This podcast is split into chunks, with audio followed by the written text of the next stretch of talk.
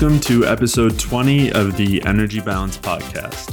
I'm Jay Feldman, and joining me again today is my good friend Mike Fave. For those of you who don't know, Mike and I have been studying health and nutrition and researching together for the past six years or so, and now we're working together through this podcast to help people recover their health, to get their health back, get their energy back, and we do that through a bioenergetic view of health. And if you're new to the podcast, I would highly recommend going back and checking out the first eight to 10 episodes or so, where we really dive into what that bioenergetic view is and a lot of the primary principles that are really important for governing our health. So, as far as today's episode, we're going to be talking about going all in and intuitive eating, which are basically ways of eating that have come about in response to the diet culture and the chronic dieting and extreme hunger that so many people are experiencing throughout the health and fitness industries. And basically, all in and intuitive eating are meant to be an antidote to all of the various symptoms that people experience from chronic dieting, which again, this includes extreme hunger. It also includes hormonal issues and a lack of energy and poor sleep and poor gut health and all sorts of other symptoms that people experience from chronic dieting or yo yo dieting. And so we'll be talking on today's episode about these approaches, the intuitive eating and going all in, and whether they work, what the drawbacks are to these approaches, and how we can apply similar principles to these approaches and achieve the same benefits without some of these drawbacks.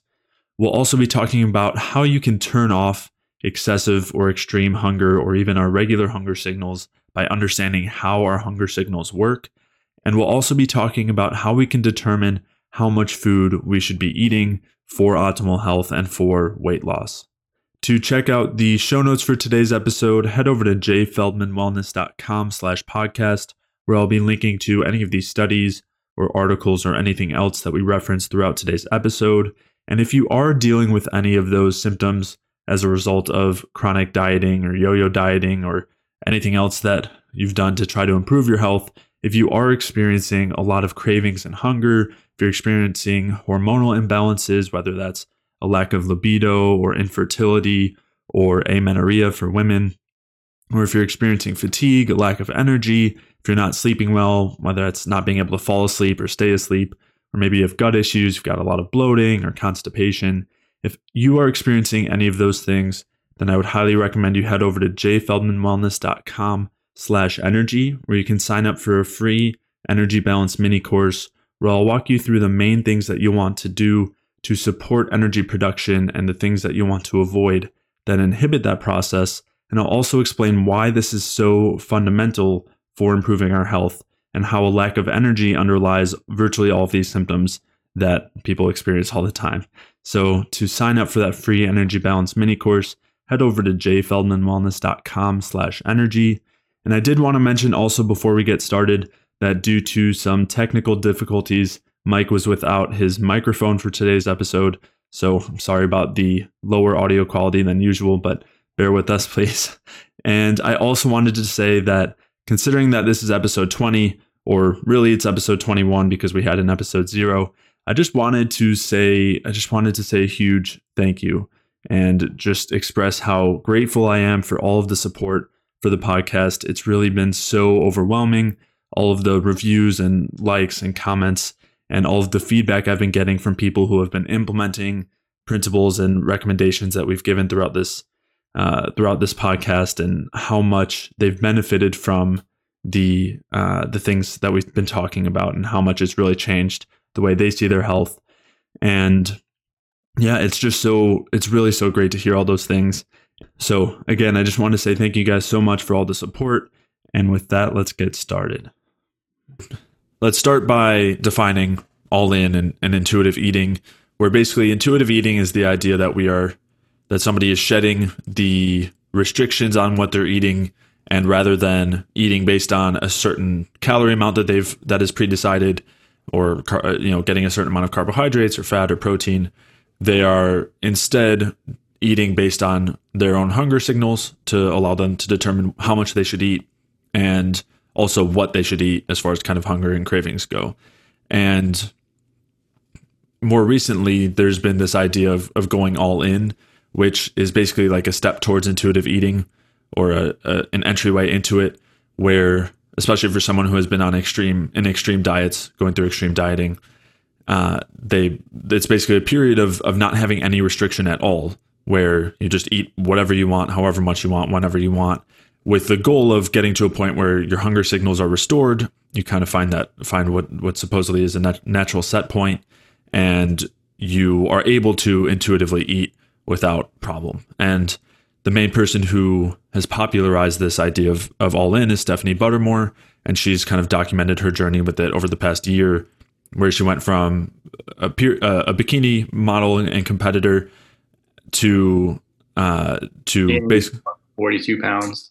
Right, right. Yeah. So she was incredibly lean, very popular YouTuber.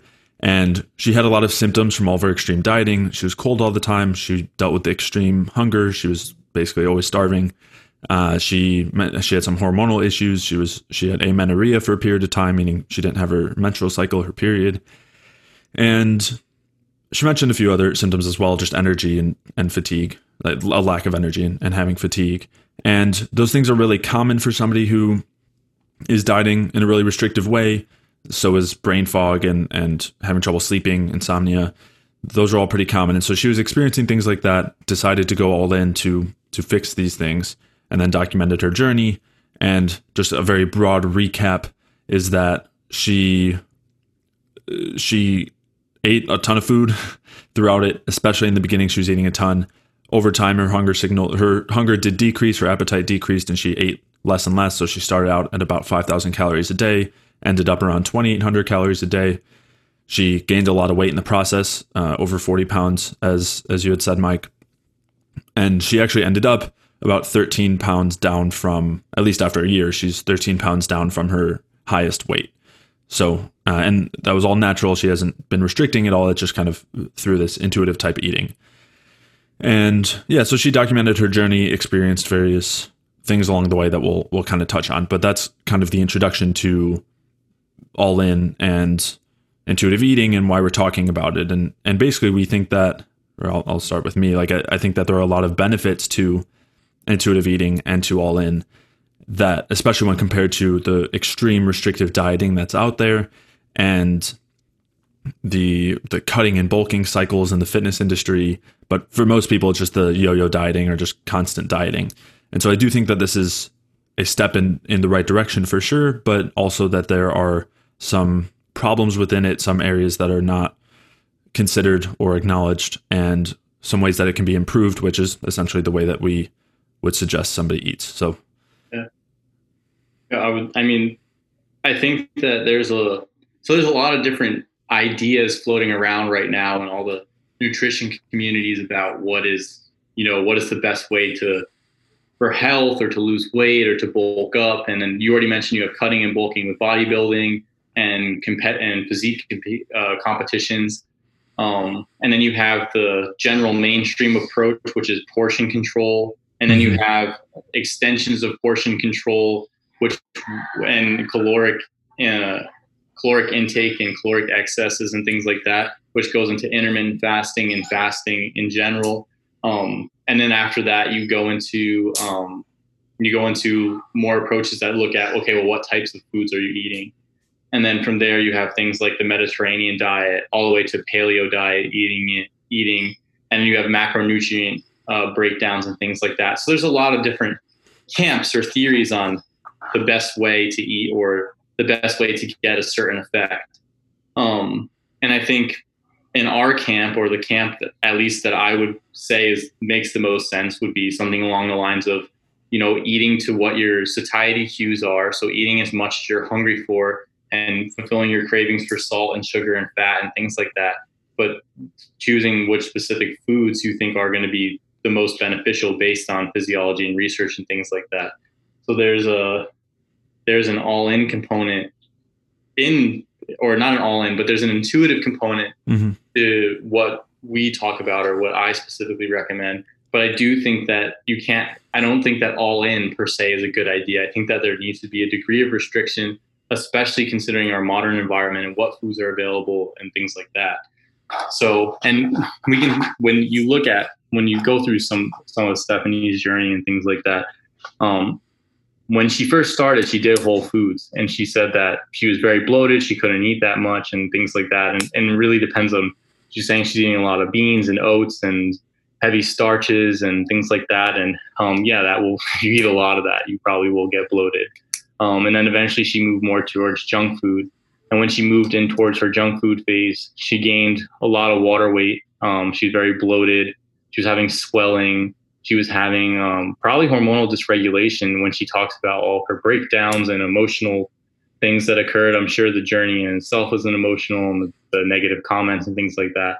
But I also wouldn't put it past to have um, emotional issues from hormonal stuff going on with eating whatever you want. So overall, I think that the idea of intuitive eating makes a lot of sense, and I think that it's beneficial. But I don't think that all in is a good idea. Um, I, I, don't think that it really makes any sense the all in aspect. Um, and then from there, I, I think that it's really important to choose what foods you're eating and have restriction about what foods you're eating. Um, and I think that those those would be the my point of view or caveat from her situation. And I think a lot of her issues could have been individually avoided by choosing specific foods instead of going and eating burgers and fries and pizza and, and donuts and whatever else. Yeah. I don't think that this I don't think that those foods give normal satiety cues. And I don't think that they I think that they can induce cravings more so than help cravings. And I think it's important to rather than just eat everything that you can eat altogether to figure out what foods work for you and what foods are doing well by you instead of just oh the kitchen sink approach of I'm just going to eat every single thing. Right. So yeah. So th- there's like a, a few things I want to break down there. So first off, when you say restriction, we don't necessarily mean restricting how you're eating, and we'll talk through this. But but there's actually a lot of value to eating as much as you want to eat within certain guidelines, and part of that has to do with eating certain foods and not others. So it's more of a restriction of the types of foods than the amounts. Although there's um, circumstances where you might want to restrict the amount as well, and we'll, we'll talk about that too. But it's not based on this idea that the only way to lose weight is just to eat less. We actually both think that eating a lot more is is really helpful and can result in weight loss if it's done properly. It's not a calories in, calories out approach. Exactly right. But by the same token, yeah, there's the the type of foods matter, and so we'll talk about that. The the other thing that I want to point out before we talk about some of the like why it works and because it does work to an extent, right? She gained a lot of weight and then started losing some of it entirely without restriction, and there's something to be said for that, and there's reasons for that. So I want to touch on that, but the um, the I guess let's start there. So the well, what was her initial goals?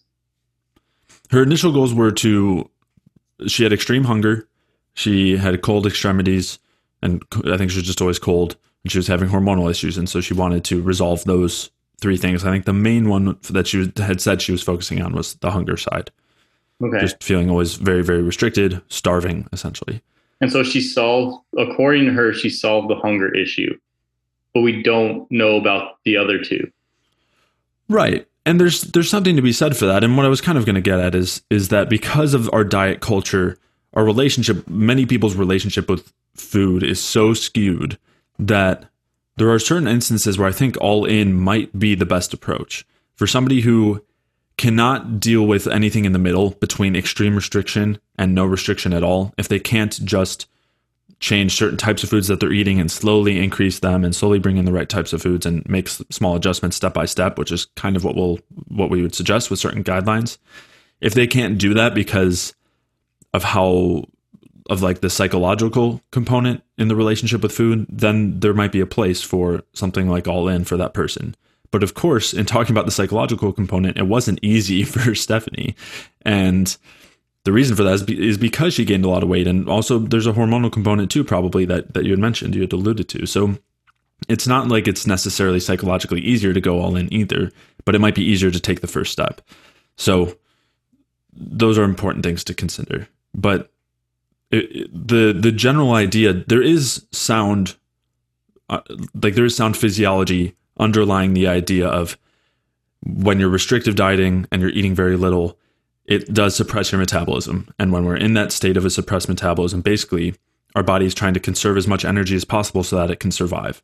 So if you consider an event where we don't have food available, if we want to survive until there is food available, we have to conserve as much energy as possible. And so that's basically what happens within our bodies, where we downregulate all of our higher level functions, our higher level brain functions, our immune function, our reproductive function, our digestive functions, and we just our bodies just focus on basically survival. And that does happen when we eat very little and when we eat a lot more the opposite will happen too like those things will start to come back in many ways and but, what what are some specific symptoms before you continue of what would be downregulated functions because you talk about like higher order functions you downregulate but what symptoms could you expect like for example with stephanie yeah so she talked about being cold all the time which body temperature is a big component here so that would be one she also talked about hormonal issues so uh, our reproduction is not of utmost importance to our individual survival at a period of time. So that's something that gets downregulated, which means infertility potentially. It can mean amenorrhea, which she had experienced for a period of time on her extreme dieting. It which can also lack of a period. Right. Yeah, a, a, lack of libido is another component there as far as the reproductive side goes that um, that plays a role. And then those reproductive hormones also play roles in other aspects of our health our our mental function and our energy and um, even digestion, immune function. So uh, body mass, in as far as muscle mass goes. So there's a there's definitely some important things to consider on the reproductive side. As far as the brain side goes, um, brain fog is, is something that people experience, which is basically just kind of like a cloudiness in your thinking and an inability to think critically about things or to think for a long period of time or to really focus on something. Uh, it can also include becoming really irritable and um, some people like losing a sense of humor. Speaking of all of this, it, it also there, there's a study talking about there, there's a, a very well referenced or very famous study called the Minnesota starvation experiment, where they basically put um, men. We've talked about this in the past, so I'll just skim over it. But they yeah. basically put men on a essentially a semi-starvation diet, going from 3,300 calories to 1,800 calories, and they experience all of these things. And which many fitness competitors go lower than and like drop body fat to lower percentages and things like that as well. So like way below starvation level diets. Right. And these men were between 150 and 160 pounds, relatively lean. So they were not large guys who were on this huge 3,300 calorie day diet. That was just normal for, for them. And which also just goes to show how much dieting culture and the terrible food uh, supply that we have has contributed to lowered metabolisms and yeah. eating so much less when we consider that that what was it 70 80 years ago people were you know somebody who was between 150 and 160 pounds was eating 3300 calories a day and maintaining their weight as a very lean guy so yeah yeah and now the recommendations 2000 calories and or 2500 yeah or we routine i routinely see people at much higher weights than 160 pounds, eating less than 2,000 calories. Right. So, and people making remarks about people being fat because of gluttony and things like that, when in reality, a lot of obese people that I know are eating significantly under amount of calories required for their their maintenance of their body weight, yet still gaining weight. Right. And I think that I think that with that example, it's important, and with Stephanie's example, it's important to talk about that from the from the idea of or what the research term is, is the set point, the metabolic set point. And so what this is essentially what you were just talking about, but it's and but specifically when you lower your when you're dieting down or your your um de- decreasing calories to lose weight, your body downregulates its metabolism. You have all the effects that you just talked about, but then it also gets to a point where you can now maintain your body weight at less calories, and calories being just a standard um, arbitrary unit to determine food quantity. Mm-hmm. So you have so with Stephanie, she can get down to 1,000 calories, and she's maintaining her body weight on that because she's dieted down and her metabolism has slowed to reach those requirements. Now her the side effects from there, where she didn't have her period, the cold hand, the cold feet sound like thyroid issues to me, um, like very general thyroid issues, and then you know whatever other symptoms, the extreme hunger that was going on. Um, so in this case, the the the basic the way to fix that is basically a reverse diet, which is essentially what she did was a reverse diet. And a reverse diet is essentially adding in calories so that you can increase your metabolic rate on a on a regular basis, get it back up to a higher um, set point per se. Um, and her choice of doing this was all in. Now, what is the other option that you can do if you have that that down low? You could you can gradually increase your calories. You right. don't have to slam five thousand calories from two thousand calories. Well, right. So, but but before we get there, I just want because I want to recap this whole relationship between how much we eat and metabolism because it kind of underlies why we don't want to just jump into eating five thousand calories a day from yeah. one thousand. Mm-hmm. So when we are in this low metabolic state and we have our reproductive function depressed, you mentioned thyroid function, which is the kind of governor of our metabolism that is one of the first things to downregulate when we don't have enough food available. And then you also uh, below that, like other things that are governed by those those higher level hormones. We mentioned brain function, immune function is another one, so people get sick very often or potentially. Um, and then it also affects a lot of other symptoms like sleep and insomnia and skin issues can come up. Brittle hair, skin, and nails is a common one. Just just a very general degradation of of health happens when we don't have enough food, which is not surprising. I mean, of course, in starvation, people's health degrades. It's it, it makes sense, but we just don't think about it in those terms when we're talking about diets. So that definitely that is something that has been shown to happen when we don't eat enough. And it's not just a matter of how much food we're taking in, but whether we're actually converting that food to energy. And that's that, that's such an important component. I think the biggest component that's missed when it comes to this all in idea, which is that all calories are just equal. So if you were eating too little, the only way to bring your metabolism back up is just to eat more.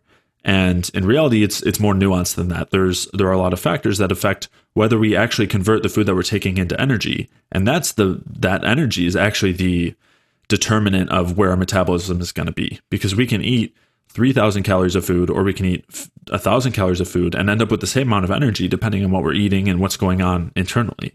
And that situation is not very likely. Normally, what's going to happen, which is what happened with Stephanie, is that if you eat way more, you're going to end up with more energy but it's kind of like having a really inefficient engine. So when you had that inefficient engine and you took in a little bit of fuel, it was able to convert that fuel to energy. If you want more energy, you just have to dump in a ton of fuel and you end up with a ton of waste. And in this point, waste that isn't converted to energy. And in this case, that supposed the waste, which isn't exactly how it happens, but that waste is then just stored as body fat. So Stephanie was taking in this huge amount of fuel, of this 5,000 5, calories at first, and converting more energy, converting more of it to energy than she was prior. So she ended up with more energy than before, which is why her hunger started to go down. But it also came at the cost of putting on a ton of body fat. And so that's kind of what we're going to get at is that if we improve the efficiency of converting the food to energy, and part of that is is changing the types of foods, part of it is how quickly we increase the foods, that will allow us to get to that same point of not feeling restricted, being able to eat intuitively, but without the other symptoms that have come along with her journey or with many other people's journey, including a ton of weight gain. Weight gain, bloating, emotional dysregulation, hormonal dysregulation, leading to possibly leading to things that, like she mentioned, as a vein ablation procedure, mm-hmm. uh, menstrual yeah. irregularities, where she talked about her. She had to get her copper IUD removed because it was getting very painful. I don't know if maybe the copper IUD when it was put in and when the symptoms developed, it wasn't very clear. Um, but just a, at, at her age, having extreme swelling at your ankles is a energy is a, like a severe energy dysregulation. Mm-hmm. Usually, you see swelling at the ankles in older people with heart disease, um, or any type or liver disease or any type of edematous process. So the other thing I want to talk about here in in relationship to just increasing your calories to 5,000 is that when you go from 1,000 to 5,000, if you're at 1,000, your digestive processes aren't going to be able to handle a massive increase in calories like that. Mm-hmm. Most likely, maybe some people will. You know, I'm not going to say for everyone, but for some, but for most likely not. Especially if you're going to, depending on what food you're eating. So a lot of food will go straight to the to the undigested to the colon, especially if you're eating massive amounts, and then you can basically get um, you can get a lot of bacterial overgrowth and things like that in the colon, maybe in the small intestine, depends on what happens in your own situation. Um, depending on the foods and the quantity of food, and then that can cause weight gain and that can cause bloating and that can cause metabolic dysregulation and things like that. So i think it's important to number one choose specifically which food you're going to eat and rather than jump all in to maybe gradually taper up the amount of calories you're eating on a slow basis so that you can adapt to eating that number of calories again yeah. and then another thing that i think is important and i think that as much as because uh, as far as I understood, her she wanted to get rid of her massive hunger, but she also wanted to get out of the restrictive mindset of eating. Yeah. And the thing is, is I'm not. There's a degree to which a restrictive mindset of eating is pathologic. I'm I 100% on board with that. But at some extent, not having a restrictive eating to mind to a, not having a restrictive mindset to eating may also be pathologic. I think there needs to be a degree of restriction. I think that's that's important, and I think that moving and, and it really depends on where you're coming from. You know, if you're coming from super restrictive, I don't know if going all in is a good idea. It, it really is going to have to depend on the person, but coming more towards a middle ground where it's like I'm going to eat until I'm hungry. And I'm going to eat the certain foods that I know I that are good for me, that are okay for me, that that I feel well with, that I don't get these issues with. Especially if you're at that very down regulated metabolic spot where you're existing on a thousand calories a day because all your all your functions are down regulated you're going to have bloating. You're going to have digestive issues. You're going to so it's important to get over that hump and to some extent. Um, but going out and just saying i'm going to go all in and i'm going to eat Krispy Kreme donuts and like when these people do 10,000 calorie or 5,000 calorie day challenges, I'm going to go to Domino's and get a pizza and whatever. Like, I don't think that that's healthy, and I don't think that there's any benefit to doing that. I don't think that that helps your metabolism in right. any way. I think if anything, that hinders your metabolism and causes problem, more problems in the long run than in the short run. So I think a healthy balance is necessary. I think being too restrictive obviously has its detriments, but I also think not being restrictive enough also has its detriments. And there has to be a degree of, especially because with what foods are available now, you know, it come from our digestive abilities and from our um, from our background metabolic abilities and things that we can handle down eating a bunch of vegetable oils is not a good idea especially cooked at high temperatures. Right. Whereas eating copious amounts of candy with silicon dioxide and dyes and things like that or going to a restaurant and eating i don't know soy burgers or things like that. None of those things are on the menu and none of those things jive with our physiology. So i think it's really important to choose your foods appropriately. And for somebody who's coming from that fragile state, I think it's even more important to choose your foods appropriately because I think digestion at that point is going to be impaired. And I think that that's something that we noticed when we when we came out of our own um, restricted eating phases of intermittent fasting and keto diets and lowering calories and things like that to get lean. When we came out, we had that extreme hunger for a period of time, and we were eating upwards of six, seven thousand calories a day and having issues, digestive issues, and things like that, doing stuff like that. And it was only, you know, through going through that process that you figure out that, well, maybe certain foods aren't jiving with you and and you you do need carbs, you need fat, you do need proteins, but which ones are going to work for you? Yeah, and there I mean there are principles there. It's not it's not just all individual, and so we'll, yeah. we'll talk well, through that based on the principles that we've talked about in all the other podcasts and things like that. Right. But I just I really want to hammer home the point that it's in, that the idea of all in I think is is not not necessarily a good thing. And I think intuitive eating is a good thing. But I think I really think that you have to watch what you're eating with the all in approach. I don't think that going all in on Krispy Kreme is a good idea. I, I, I would argue that it's still the all in intuitive eating, like which are kind of the same. All in is just kind of like a transition towards it. It seems I would say that that's still better than the yo-yo dieting for your whole life.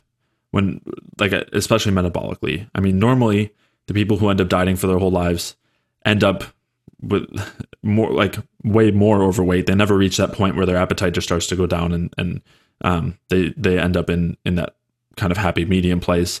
They also are surviving with much less energy the whole time. So even though they might be leaner potentially, they're going to end up with much less energy. And I think that that is a greater cost than excess body fat. And um, by but I'm not worried actually. about the body fat per se. I'm more worried about metabolic issues from some of those things. The the body fat, as you were saying, is not the concern. The concern is what's leading to it, as you said. And so yeah, if, if, you're overeating PUFA and and a bunch of fibers and things like that, I think that that may be worse than not eating enough carbs or whatever in the long run for some people. Right, but the the issue is is again, I, it, I would say it all comes down to energy, and so the issue is when people are gaining weight, what that means is a decent amount of the food that they're taking in is being converted towards stored as body fat, being stored as body fat, which means that it's not being converted to energy.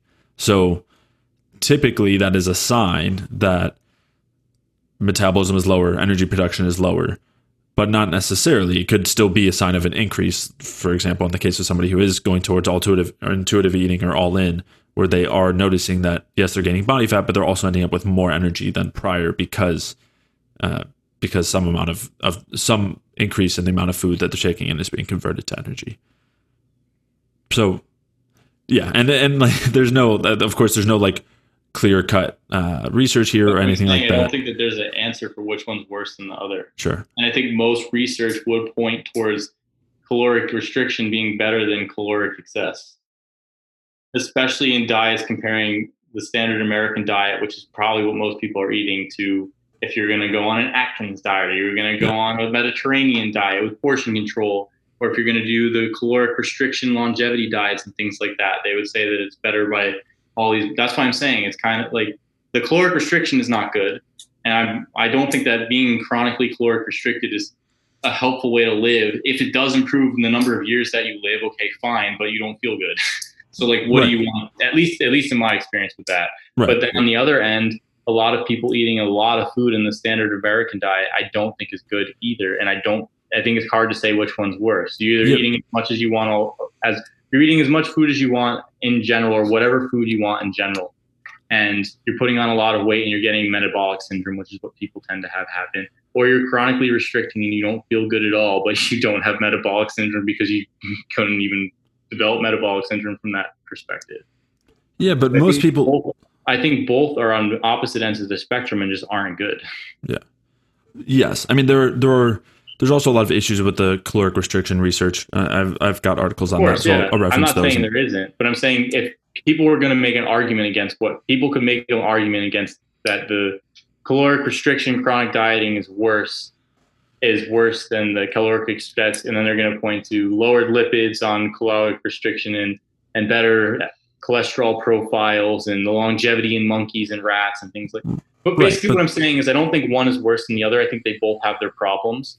And I think that the point here is that we're not saying to caloric restrict, and we're not saying to go all in and eat whatever you want all the time in terms of standard American diet fare, Krispy Kreme, McDonald's, QuickChek sandwiches, Publix sandwiches, whatever it is. It's sort of we're going to find a happy medium of you need to eat as much as you want in terms of protein, carbs, fats, and specific types of foods. Um, but the, the point is, is that it needs to be within specific principles of diet and types of foods. It doesn't, you don't need to do that. That would just be what the recommendation is. Yeah, I, I agree. Neither of them are ideal. The I, I think it's important to point out that the two things or three things, I guess. One is that again, a lot of the caloric restriction research, like I know people would point to it. There's a lot of flaws with it that I to the point that I don't think is all that relevant. I would I think it's also important to consider that intuitive eating doesn't mean necessarily caloric excess. The idea is that there's a temporary period of caloric excess, especially with something like all in, where you're kind of the idea with all in is you're kind of speeding that process up and you're getting to a point where you're not in that same quote caloric excess and your appetite is more normalized and you're eating a typical amount. So you're not in that extremely excessive eating phase, which is what they're normally comparing caloric restriction to and saying this is so much worse than caloric yeah, restriction. Ad libitum studies, yeah. Right, exactly. So so so so I think that's important to consider the other thing as well is that I don't think most people eating a standard American diet, which you mentioned, like obviously are not healthy, most of them are also still dieting, just eating bad foods. Like most of them are still living through a restriction mindset and are still trying to diet. Again, not all, not typically not the ones who are naturally lean, but most people who are on the standard American diet are not all that lean. And even if they're only a little bit overweight, there is still that restriction mindset there where they're maybe stick, skipping breakfast and eating some pizza for lunch, but they're still intentionally trying to skip breakfast because they ate too much the night before, or they they still kind of want to lose weight, but they also don't want to have to not eat pizza. So I still think that the restriction is so ubiquitous throughout our culture that it's it's hard to make a comparison that we know the standard American diet is bad. So because of that, we know that restriction is, and and and that we know that those people are obviously eating as much as they want. So we know that restriction is better. And again, there's no clear cut answer here between is it better to restrict or is it better to to quote unquote overeat or go. I don't think there. I don't think you can say one is worse than the other. Right. That's what I'm saying. Is there's definitely no clear cut answer because so much of it is individualized between somebody somebody's individual experience, uh, intuitive eating, and what where that takes them versus any individual experience with restrictive eating, which there's so much variation between different calorically restrictive diets and lives. Lifestyles. I also think for standard American and restrictive is probably one of the worst places to be with both. You're restricting calories and the calories that you're eating are crap. I think that that's a very bad combination to be entertaining. The my issue, so my issue with the all in versus, so I have an issue more with all in versus intuitive eating. So intuitive okay. eating for me in, is the sense that you're going to have as you're eating to satiety and you're following your hunger cues. If you want something salty, you have something salty. If you want craving something sweet, you have something sweet. If you're hungry, you eat something. Mm. That makes sense to me. If you're craving some pro, something yeah. like like a steak or something, you eat the steak. I think that that's great. I think that mm. people should be following that. I think if you get home from work at night and you only have X number of calories left and you ate your your salad for dinner and you you really want something sweet, okay, go eat as much fruit as you're hungry for. I think mm. that that's fine. But all in is different for me because it's I'm gonna eat, I'm gonna follow my hunger cues, eat whatever I want. So do I think getting home from work and saying, oh, you know, I really want this Domino's pizza, and then eating a whole Domino's pizza is a good idea? No, I don't think that that's a good idea, and I don't think that that's metabolically helpful. And I really think that a lot of the problems that she developed was because of that. Um, and then the other thing is people say, well, she did the first month of, of Whole Foods and she still developed issues. But I mean, if you look at some of the Whole Foods she mentioned, it was beans and oats and and, and it was only 75% whole foods she said so there's still it still wasn't like all whole foods that's true but then the, the whole foods she was eating were like very heavy, dense, starchy carbohydrates from grains and beans and nuts and things like that. And I, I think that yeah, that if you eat a lot of that stuff, you are going to bloat yourself up. But I don't think that that was because she was eating whole foods. I think it was because of the types of whole foods that she was eating. Now, do I think she'd be bloat, all bloated and whatnot if she was eating a, a bunch of specific fruits and drinking different juices and things like that, and eating a decent, uh, a nice steak with a decent amount of fat and things like that? No, I don't think she would have gone bloated at all. And I think mm-hmm. she could have easily increased her calories to 5,000 with that and not had an issue and not developed swelling and, and, uh, needed vein ablations and things like that. So I think that there's the nuance in there. I don't think that my point is, is I think if you do the intuitive eating the right way and you reverse diet in the sense of you're increasing calories instead of dropping them down the right way, and you do it in the right way, from my definition, would be to increase slowly over time at a at a, some sort of arbitrary standard rate, 200 calories a week, whatever you determine fixed for you or whatever the, the specific research on reverse dieting discusses. Uh, that they found work, whatever protocol you can find that, that works for. We'll give we, will we'll give recommendations at the end. Okay. Yeah. Okay. Yeah, and then from there, just you know, work within the specific context of foods. If, and for us, we've talked about what foods we think from our principles work the best. So do it. So yes, that, that's really my biggest gripe with what she did. That's my that's why I think she had so many issues, and that's what I think is partly dangerous for people seeing this. Um, especially because a lot of people are coming from that place. A lot of I would assume that most of the people watching her video are women who have struggled with weight problems, who have had some sort of eating disorder in the past, who have been competitors, who have dealt with any of these number of issues, who are amenorrheic, or this or that, and then saying, oh, if I eat whatever I want up to my appetite and hunger, then I'm going to solve my problem and eventually my weight will come back down. I think that is a very dangerous perspective. And if it's taken that way, I think that that is a very dangerous perspective. Or at, at the very at the very least, it's just not the best way to go about it. Yeah. Well, and uh, the thing is, is because there's people who there's people on the internet who on forums who have discussed trying this approach mm-hmm. and saying I gained a bunch of weight and it just hasn't come off yet. I'm gaining weight, I'm gaining weight, I'm gaining. And even in the Ray Peat community, there's this idea that if I eat enough sugar and drink enough milk, I'm going to gain weight to start because I'm in my healing phase and then it's going to go away. And then they balloon up to X number of pounds and reach obesity. And then they're like, oh, it's not going away now. And now, oh, so Ray Peat's principles must be wrong. And it's like I don't think that I, I really don't think that that's that's how it works. I don't think you can just eat as much sugar and as much orange juice and milk as what you what you want, and you're going to go through a healing phase, and then the weight's going to come back off. Right. I also think it's important to point out that Stephanie's context here. She was a physique competitor who basically starved herself into the shape that she was in and then maintained starvation mode leanness for a woman for an extended number of years. So she was in essentially starvation mode for an extended number of years.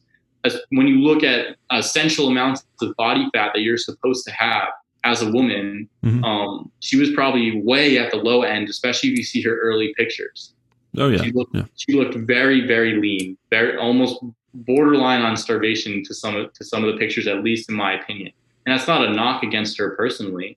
It's just she was very lean. She was at an extremely lean state. She had dieted down to a ridiculous level. And so her context is different than somebody who just says, hey, who has amenorrhea because they're working out too hard in the gym. And I don't think going all in is going to just solve that problem magically. And you need to go. And part of the thing that they talk about is, well, you have to do this for a year. You have to do this for three years. You have to do this for four years. I don't think that for a lot of people that's going to be good. Oh, you just eat as much as you want for four years, and then eventually whatever you want, however much you want for four years, and then eventually you're gonna your weight's gonna stabilize, your period's gonna come back, your thyroid function is gonna be perfect.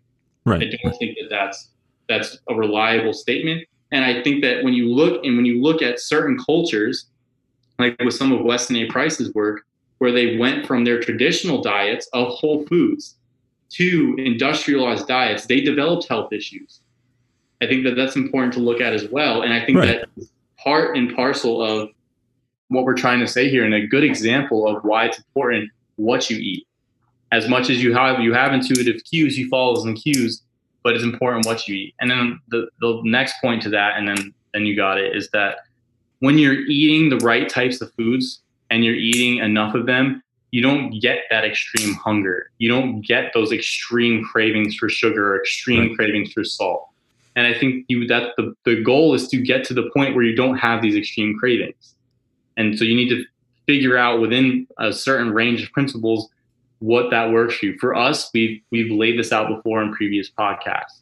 So yeah, yeah, and and no, I definitely agree. There's one clarification I want to make, and then I want to well, I want to talk about the physiology of hunger and the weight side of things and why it matters what we eat, at least briefly with an overview. So the first was just about the intuitive eating idea versus all in, and you were kind of just saying that you feel like intuitive eating isn't is a good idea, but all in isn't because with all in you're eating as much as you want. And I I think that within again this Not is as much as you want. It's whatever you want. Whatever you want, but that's so part of this is semantic. But within intuitive eating, it seems like it is basically the same thing that you're just eating whatever you want based on your hunger and cravings, however much you want. It's just not as intentional as all in is, I guess. Uh, where it's like a specific period where you're planning on gaining weight, all those things. It, it seems like it's it's kind of more more broad or general or vague. But I think what we would both say is that within what we're going to talk about, because it has to do with how our hunger signals work and everything, is that while we don't think intuitive eating or all in are the answer, we do think that it is important to eat intuitively. And not only not only important, but but in line with our physiology and more or less ideal. Again, considering certain principles of what we have available in our food supply and things like that. So as far as the physiology side goes, I think it's first important to talk about like what drives hunger because that's such a huge component of the all in and intuitive eating. And as you were saying earlier, people who are overweight or even who are eating a lot are not just gluttonous. It's not just that they're lazy because the idea there is that regardless of what happens, we're always going to have hunger signals. They're always going to be there and so the only solution is to either restrict or be fat and it become, comes down to either willpower versus laziness, and that's not the case. Instead, there are there are actual specific things that drive our hunger signals and that turn them off. And the most important one is energy. So if we have enough energy, in, and this is specifically in our liver and our brain, those are kind of the two certain parts of our brain, the hippocampus. These are like the two uh, sensors of the energy we have available. And if we have enough energy in those places, it allows for our hunger signals to turn off. And if we don't, then even if certain parts of our body are trying to turn off hunger signals, that often won't happen and we'll stay hungry even if we're full, even if we're gaining a lot of weight. and it's important to mention that they are supposed to happen be, because if we don't have enough energy, it means that something's wrong in our environment, and we need to make sure we're storing body fat so that we can survive. So the that's such a huge component that's missed within intuitive eating and the all-in idea is this this idea of of energy and separating energy from calories. Because when it just comes down to calories then it doesn't matter what you're eating. All that matters is how much you eat. And eventually you'll be a little less hungry and you're, you're going to be at your quote unquote natural set point which is just much heavier than where you are. And in reality that doesn't need to be the case because if we're eating the right foods and doing the right things that help to improve the efficiency of energy production, if we're really good at converting the food that we take in to energy, then our hunger signals turn off when we have enough energy, when we're when we're satisfied as far as nutrients and substrate are concerned physiologically, and we don't overeat. So that that's kind of why we say that it is helpful to eat intuitively when we're doing the things that allow us to convert food to energy properly. If there are there are a lot of factors that block that process. So you mentioned polyunsaturated fats or PUFA, which are found in vegetable oils and nuts and seeds and fatty fish like salmon, which of course we're told is healthy. Those fats are really good at blocking energy production as an example. So if we're eating even if we're eating quote unquote enough food that efficiency is going to be reduced if we're eating a lot of polyunsaturated fats. So our hunger signal, signals aren't going to stop because we're not going to be getting enough energy from the food, and then we're going to quote unquote overeat and then gain body fat. So, in addition to polyunsaturated fats, there are other examples as well. Which, as you said, this is what we talk about throughout the throughout the entire podcast: is these things that block our ability to produce energy and the things that support it, and what we can do do about it. So, another really important one is gut toxins, and you talked about digestion and how when our metabolism is low, when we're not eating enough food, our digestion is downregulated. We don't produce the same amount of digestive enzymes and bile, and our intestines don't uh, move through move food through them the same way, and so we end up with a lot of uh, bacterial overgrowth or fungal overgrowth that produce all these toxins that then will also directly block our ability to produce energy from food. So when we have all of these factors blocking our conver- the conversion from fuel to energy, what we end up with is uh, taking in a lot of food because we're always hungry and converting a lot of that food to fat and much less of it to energy than, than we could be. And so, as we're going to talk about now, the solution is to adjust our diet and these inputs so that we are converting food to energy properly. And then at that point, we can increase slowly the amount of food that we're eating to get to a point where we aren't constantly hungry, any, hungry anymore with ideally much less body fat gained. And also resolving all of these other symptoms, which, as you kind of alluded to, it's questionable whether Stephanie did resolve a lot of those symptoms. So, especially because she went on birth control, which knocked out her ability to determine half of whether or not she solved those symptoms or not. Right. And we don't know anything about her thyroid hormones because I, I, don't think that she tested those, if I remember correctly. Well, um, she did test cholesterol, and her cholesterol didn't increase, which is an indicator of thyroid function. It can be. It doesn't mean indirectly. And, yeah. Yeah, and also considering the amount that she ate, it's probably assumptive that her thyroid is still her thyroid activity is probably still increased compared to where it was before. But that doesn't mean that it's still ideal. Still optimal, yeah. And then yeah. you did get rid of her hunger, so she did. And I think coldness too. And yeah.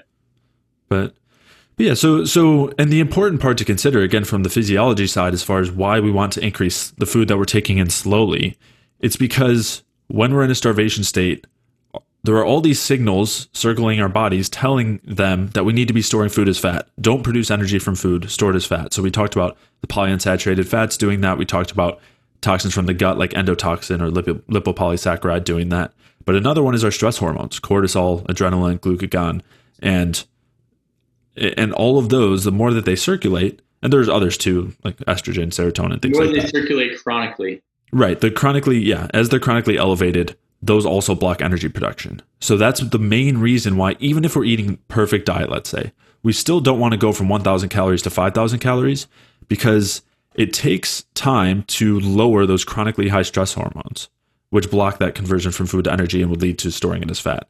And it takes time to upregulate the hormones that help to increase the efficiency of converting food to fat. So, thyroid hormones are ones that we mentioned, and then reproductive hormones, so the androgens for men, and then and, and, as well as like pregnenolone, and then for women mostly progesterone, and and again the the other steroids, pregnenolone is is another main one. So it takes time to upregulate the things that govern our metabolism, and it takes time to downregulate the things that slow it down. And so, because of that, if we just jump into 5,000 calories a day, we haven't given our metabolism time to catch up. We haven't given our hormonal state or our hormones time to catch up. Or our digestion. Or our digestion. That's another huge component. Yeah. Um, which is dependent in many ways on metabolism, on thyroid hormones, and on on those um, quote unquote reproductive hormones, which are really just very general hormones. So, I, I, basically, I would say that this is why it's important the speed with which we increase how much we're eating, or or yeah, like how much. You don't have to get to five thousand in one day. You don't even have to ever get to five thousand, depending no, on your you circumstances. Three, four, whatever it is that you need to get to over the course of a few months. And I don't think that's going to make or break the situation in terms of you getting better. I think it may actually aid the process right. by not slamming that food right away. And we, I'm pretty sure we, just from our own personal experience, slamming food right away wasn't necessarily the ideal way to, to solve the problem. We did develop issues from doing that. Um, also, the types of foods we were eating was an issue, but still. Right. And then the other thing I want to talk about is so we are talking about intuitive eating. Um, or eating intuitively. Do, or eating intuitively. Yeah. it's just semantics. So that's why I'm like intuitive eating is like almost the same as all in. So I don't know. I think it's, I just think it's important though for people to realize that it's kind of hard to parse out what your actual craving for something is sometimes. So when you get that chocolate chip cookie from Subway the reason you're craving that chocolate chip cookie from Subway is probably because you want something that has a decent amount of carbohydrates and fats and some salt and things like that, which are all general cravings that we're going to have because the fat, salt, and sugar basically tone down some of the stress hormones and have direct physiologic benefits. Now, the cookie itself is created to have all of those components with flavor additives and enhancers and then a whole bunch of other products in them that that when eaten set, tells your body, okay, these cravings are met based on taste, but then it causes a bunch of digestive issues, and then it can be fermented by bacteria. Some of the products are irritating to the intestine, and then that essentially will lower the energy process, energy metabolism, and cause issues down the line, especially if the cookie's baked with canola oil and whatever else. And the same thing goes for pizza and other junk foods and chips and whatever other crap that we have concocted now. And a lot of those things people say, oh, I'm craving chips, I'm craving pizza, I'm craving this. The hyper palate, the foods are constructed now to be hyper palatable and they're meant to meet all those craving factors. There's meant to meet the carbohydrate, the fat, and the salt component, which are the main things that we have cravings for. Um, and so they're constructed that way, but they have a lot of additives and they lack a lot of specific things like vitamins, minerals, and polyphenols and things like that that aid in our digestive process, inhibit bacterial overgrowth, and things all along those lines. So it's really important to say, oh, and this is why I think part of the whole all-in approach is questionable. Oh, I'm craving, I'm craving all these donuts. Like, are you actually craving donuts? Are you craving a dense source of carbs and fat with some right. with some salt and things like that? And that's why it's like, well, I was craving this, so it must be good for me. It's like, no, not really. I don't think that Pete, the most Domino's pizza and your store bought cookies and all the ice cream with all the gums and additives and things like that is ever going to be good for you or help you get to a healthy state. I don't think the industrial foods are ever going to be good. That, and that's part of my problem. That's that's an extension of the problem I have with the all-in approach, and why I think that it's more of a question of you have the the craving for this having some salt or having some fat or having some carbs, and to source those from different foods and industrial foods is what I would say. Yeah, yeah, uh, yeah. I mean, I definitely agree. And so let's let's talk through some of the more specific recommendations as far as how quick to increase calories, what types of foods people should be tending towards, and which ones to avoid. And of course, we'll reference a lot of the previous episodes because we talk through all of that all the time. I would I would add as a caveat also that our cravings are like we do have specific cravings for carbs and fats and salt and various nutrients and things based on our needs. Our bodies are capable of eating intuitively. That's how they're designed. But as you're saying, they weren't necessarily designed to deal with pizza and donuts. And the reason for that is not just because they're processed or because they taste good and they have carbs and fats and salt together, The problem is that they have components in them, namely polyunsaturated fats, and as you you know some other additives and things industrial food additives and pure granulated sugar without minerals or vitamins or things like that and added extra iron whatever it is. Yeah and, and other things that disrupt digestion as you said. So they introduce factors that Im- that impede our ability to digest them or convert them to energy which is the problem. It's not the problem is not that we created them per se or that we put them together in this, this special way and that makes it bad it's just that there are certain components there that will end up disrupting our hunger signals. And because they aren't leading to the right energy production that our bodies were expecting when they were telling you that they needed some carbs or some fat. So, so as far as that goes, as far as the, I guess let's start with the kind of what foods to eat. It is helpful, like, of course, I don't even want to say like stick to whole foods because it, it's, it's besides there's, the, a, there's a wide variety of whole foods. And it's right, not it's not whole foods that solve the issue per se. Yeah there's exactly. specific types of whole foods. Right so the i would say some of the main things to consider are avoiding the polyunsaturated fats which are really good at blocking your ability to produce energy. Again those are found in vegetable oils nuts and seeds and uh, which the vegetable oils are in all sorts of processed foods like packaged things and mayo and all sorts of like sauces and things. And uh, also, again, fatty fish and fish oil, which we've done an episode on polyunsaturated fats and PUFA and why they're a problem. But avoiding those is, is definitely pretty helpful. Avoiding things that are really hard to digest. So, this does include some whole foods like whole grains and beans and legumes. And again, we've talked about this in other episodes. I'll, I'll refer to those, but uh, avoiding those foods because they will lead to toxin production from the gut, like endotoxin or or various other toxins that will. Or they themselves will irritate Right, and will disrupt our ability to produce energy and lead to body fat. And and there's a lot of uh, there's research suggesting that endotoxemia, which is just high, higher levels of endotoxin, is implicated in obesity. So, among other issues for sure. So, eating, avoiding hard to digest foods, whole foods like whole grains and uh, beans and legumes, and lots of raw vegetables, especially with a lot of fibers and, and raw starches. Those are all going to most likely lead to various gut issues, especially if your gut is not already healthy and you're not already able to digest foods well. So, those would be two of the most important things. Some other really important things are making sure you're getting enough carbohydrates, which are really good for keeping stress hormones down and increasing thyroid hormone and reproductive hormones. Getting enough saturated and monounsaturated fats are also helpful for both of those things. As far as sources for carbohydrates, just real quick, like whole fruits and fruit juice, dried fruits, frozen fruits are all really great options. And then root vegetables, potatoes, sweet potatoes, um, other starchy vegetables like squashes, those are all good options too.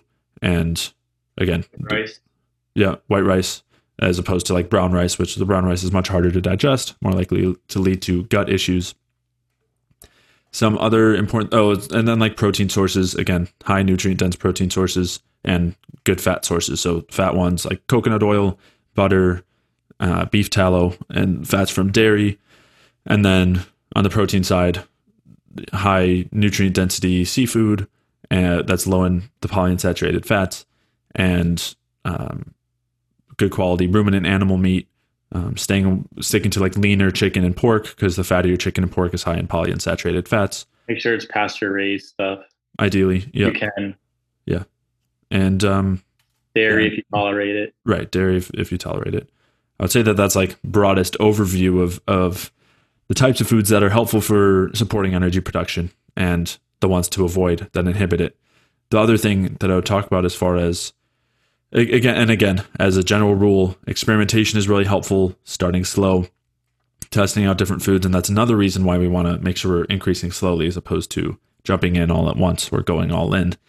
and the and, and again i would highly recommend checking out those other podcasts where where we talk about those things yeah.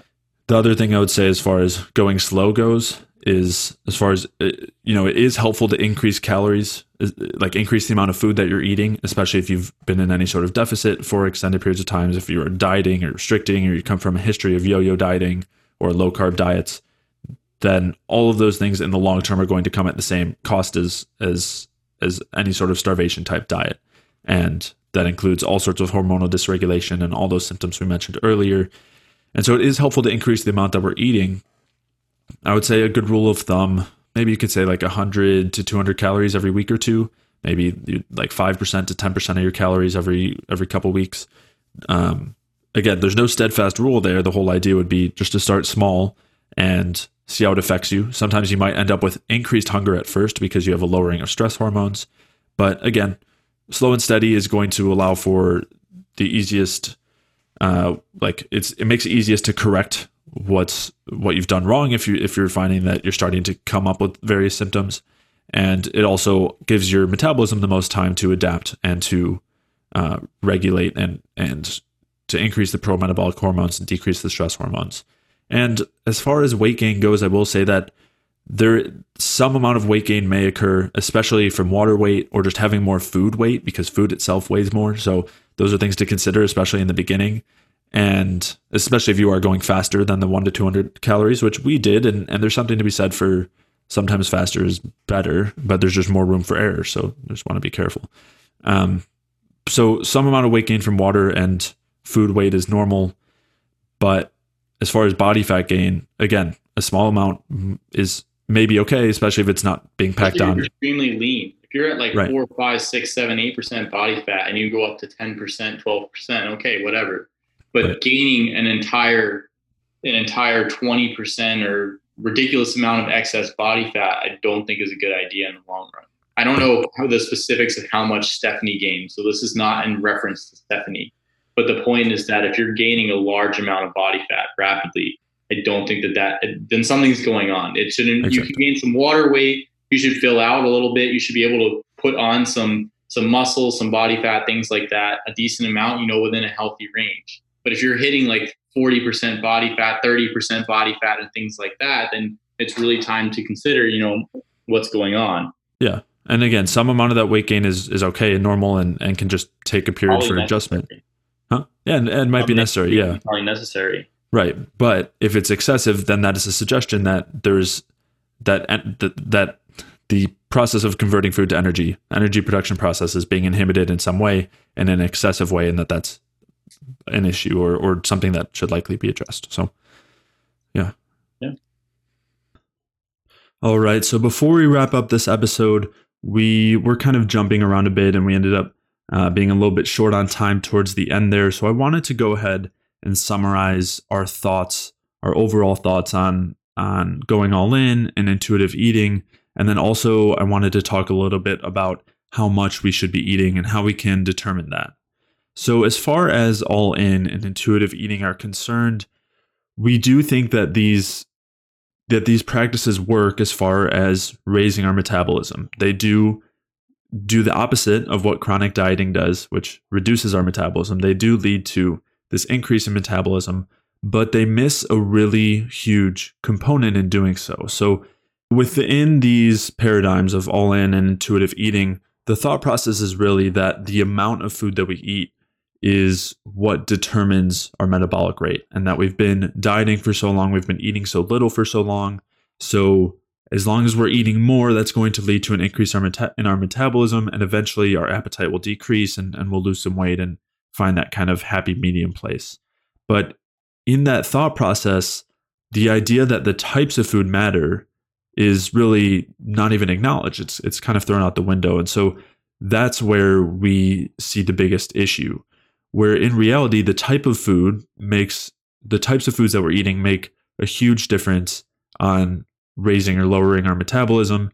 And when we're eating a, a, large amount of foods that we don't use well. Either we don't digest them well, or they don't have the nutrients that we need to actually process them properly and convert them to energy. Then it leads to a lot of unnecessary weight gain and can lead to a lot of other symptoms. So, because of that, we do think that eating intuitively is helpful, but as long as we're doing that within these certain food groups, which we did kind of lay out at, towards the end of the episode, but as, so as long as we're eating within those certain food groups, we can eat intuitively and we can say, we can try to tune into our cravings and notice that if we do have a craving for carbohydrates, then we eat some form of carbohydrates. But instead of that being french fries, it might be fruit. And again, that doesn't mean we should never be eating french fries, but just understanding the fact that while we while our cravings might be for something like carbohydrates, just because there are carbohydrates in french fries doesn't mean that we can use them properly. And instead, in the case of french fries, because of all the polyunsaturated fat, fats in there, it's actually going to slow our metabolism down a little bit and lead to more weight gain. So, so we do think that intuitive eating makes a lot of sense just as long as we're considering the types of foods as well.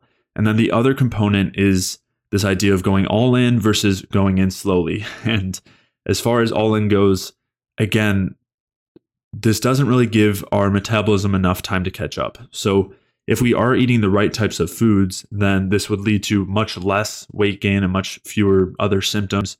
But if we're just eating anything and everything and going all in, we're much more likely to have all of these extra issues that aren't necessary. Whereas we could slowly increase the amount of food that we're eating and make sure that we're eating the right types of foods that support us metabolically. And then we don't need to have that same unnecessary weight gain and those other symptoms. So that's kind of the general, that's kind of our general thoughts on going all in and intuitive eating. Where again, the better approach would be to go slowly and to make sure that we're eating the foods that support us metabolically. And if you do want to know more about which foods those are, which foods are ideal for us to eat uh, for our metabolism, I would definitely recommend checking out earlier episodes of the podcast. And then you can also head over to jayfeldmanwellness.com slash energy and sign up for a free energy balance mini course where I'll walk you through some of those ideal foods as far as metabolism goes, and then also different things as far as lifestyle and stress are concerned that will help to raise our metabolism and make sure that we are producing as much energy as possible and you and not wasting energy, which will allow us to find freedom from all of those symptoms that people experience from chronic dieting, the weight gain, the lack of energy, the inability to inability to sleep, the gut issues, whether that's bloating or constipation. The we can find freedom from all of those different symptoms when we're doing the things that support us on that bioenergetic level. So to sign up for that free energy balance mini course, head over to jayfeldmanwellness.com slash energy.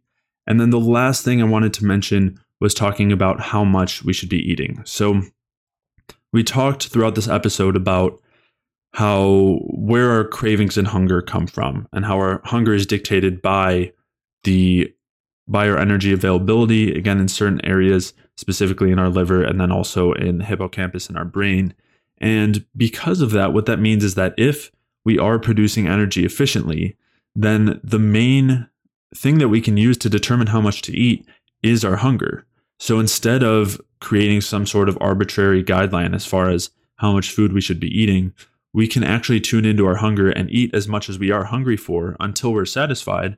Again, as long as we're eating the types of foods that will allow us to effectively produce energy and will create the most efficient uh, metabolism, the an efficient energy production process. So the main determinant as far as how much we want to be eating should be our hunger. But Beyond that, there are some other guidelines that might be helpful.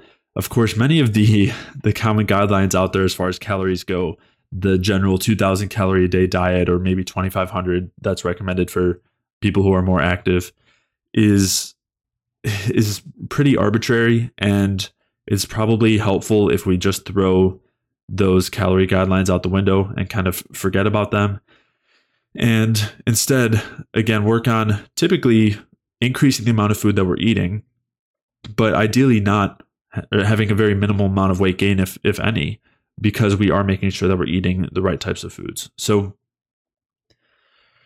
so one other thing that we didn't really have a chance to talk about throughout this episode was the different macronutrients, carbs, fats, and proteins, as far as the different percentages there, or or how much of each of them we should be getting.